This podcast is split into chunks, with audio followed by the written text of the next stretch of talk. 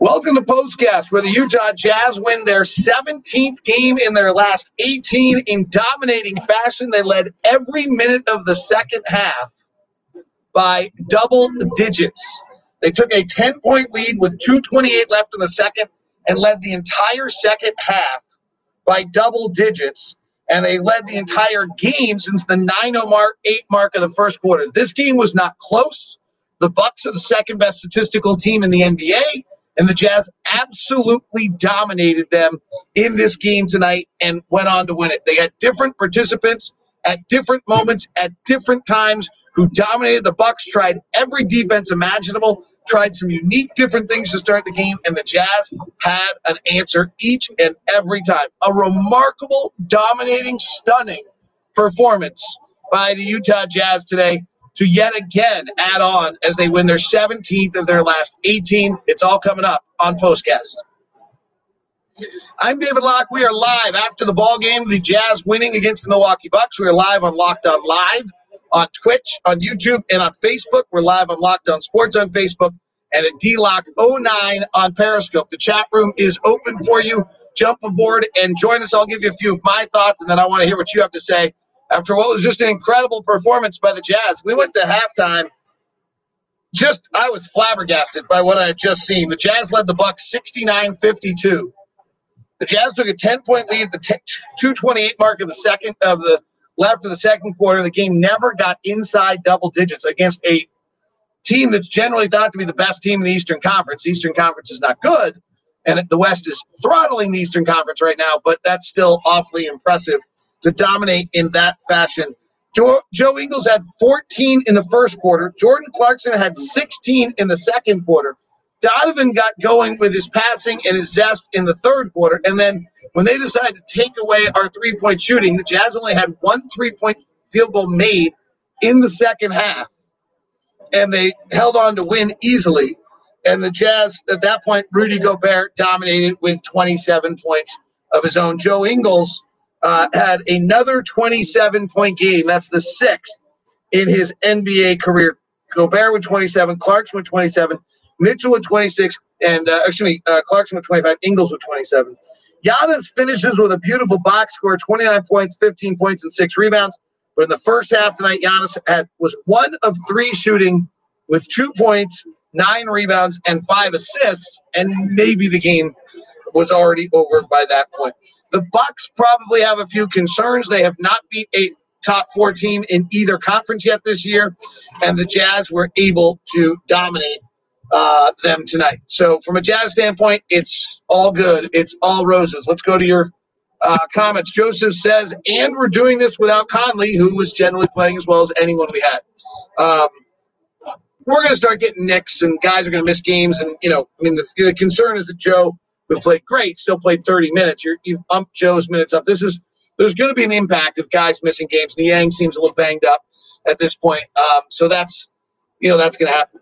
They didn't even hit any threes in the second half. This has been my point all year. If you decide to take away our threes, then Rudy scores 30. Like you can decide to take away the Jazz threes and hug the shooters, and then the Jazz are going to go play two on two in the middle of the floor, and we're going to end up with Rudy's going to end up with 30. It's just how it works. And if you switch everything, then Rudy's going to get a bunch of offensive rebounds and hammer you tonight. We didn't have a huge offensive rebounding night, but we had enough. They felt mammoth when they came tonight. Rudy had four offensive rebounds. Favors had two, and it, it, they felt big. I would tell you, they, they felt significant in the ballgame. The, the Jazz right now have an answer right to whatever you're throwing at us. This is what we're going to see teams are not going to let the Jazz shoot threes. The three, we're not going to get 45, 50 threes off. Atlanta did it the other night. Mike Budenholzer did it tonight. We're, we're going to keep seeing it. But the fact is that the Jazz offensive rating tonight was like a 123, which is terrific. And we'll win every game we have an offensive rating of a 123 this year because otherwise our defense will have to totally collapse. Uh, the Jazz are really, really, really good, Ryan. Uh, Brigham says, impressive win considering the bad three point shooting. Milwaukee is completely predicated on the concept that you can't make enough threes to keep up with their offense. What they're not predicated on is the Jazz having a defensive game that holds their offense down to about a 109 rating, which is what happened today. The ball pinging around makes the Bucks question what was going on. The Bucks tried every defense. They were out of character. They tried things they haven't tried. I mean, there's a level of almost intimidation before the game started if you know the Bucks that they didn't play their style. The other thing, though, is the Jazz didn't really let them play their style. The Jazz came out with a game plan where instead of setting picks on the pick and roll, the Jazz just rolled before the pick. Well, you can't. If you're playing drop big style and they never set the big, then you're kind of caught in between of what what to do. And so that strategy had the Bucks really flustered early in the ballgame. Joe for 27. Let's get this man a new career high. We are rolling. What a fantastic start to the game. Held the gas down the entire game. Love it. I always listen to this the next day. Cool to catch it live. Well, Colin, it's great to have you on the show. I have no words or questions. This game left me speechless. This team is incredible. Dominant, says Anthony. That's how I was at halftime. I want to know how many teams have ever had four players score 25 or more. Probably quite a few, actually. I would think. Maybe not. This run is insane. Enjoy and savor the ride. Take note, says Michael. That is the attitude right now. Alex says the Jazz have a lot of weapons in their arsenal, and I love it. And Kyler says, Oh my goodness, this is fun. The Jazz best non free agency built team, at least. Well, Favors doesn't hurt. Favors was terrific tonight. He is a free agent. Bill. Uh, in 2021, we played 22 games. 19 have been blowout wins.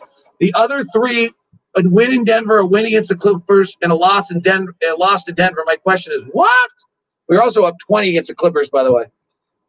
The loss, actually, in some ways, the Jazz single loss in this stretch is actually the moment that is the one that makes you realize how great they are. What Denver had to do, be the first team in NBA history to go eight of eight from three in the first in a quarter, in the first quarter.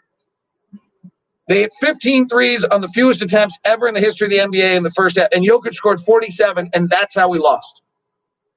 That actually, to me, is actually the most impressive note that's going on here.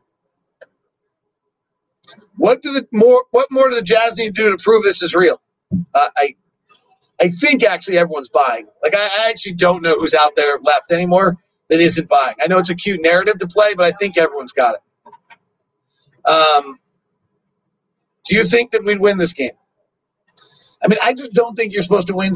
What is it? What I can't even keep track. 17 of 18 games. I just don't think you're supposed to win. I keep thinking we're going to lose at some point. The Jazz beat the team with the best point differential by 15. Yeah, it's a good point. Right. It's a very good point. Not much production offensively from Royce, but man, was he incredible tonight. But that's the beauty of Royce. Like Royce can have a 10 rebounds, a dominating, an impactful performance, play 35 minutes, and not have to score. And remember, he torched the Bucks last time, so they clearly decided they weren't going to let him do it. Do you think part of Bogey's early struggles is him getting used to not licking his hands all game? Oh, I don't know. Is that like that he's yeah, he did. I don't know. Think he just hadn't played in a while. Then I think it got in his head. Then he got rolling. Preston says Rudy Gobert's free throw shooting was amazing tonight. Nine of 13. Donovan was 13 of 14. What can this team improve on after performances like tonight? Sure seems hard to nitpick. The only thing I would say is they need to run more. They're they're getting a little stack. They're they're they're running early and then they run less and less as the game goes on. That would be um, my only thought. All right, great stuff. Miami tomorrow. Appreciate it. Talk to you soon.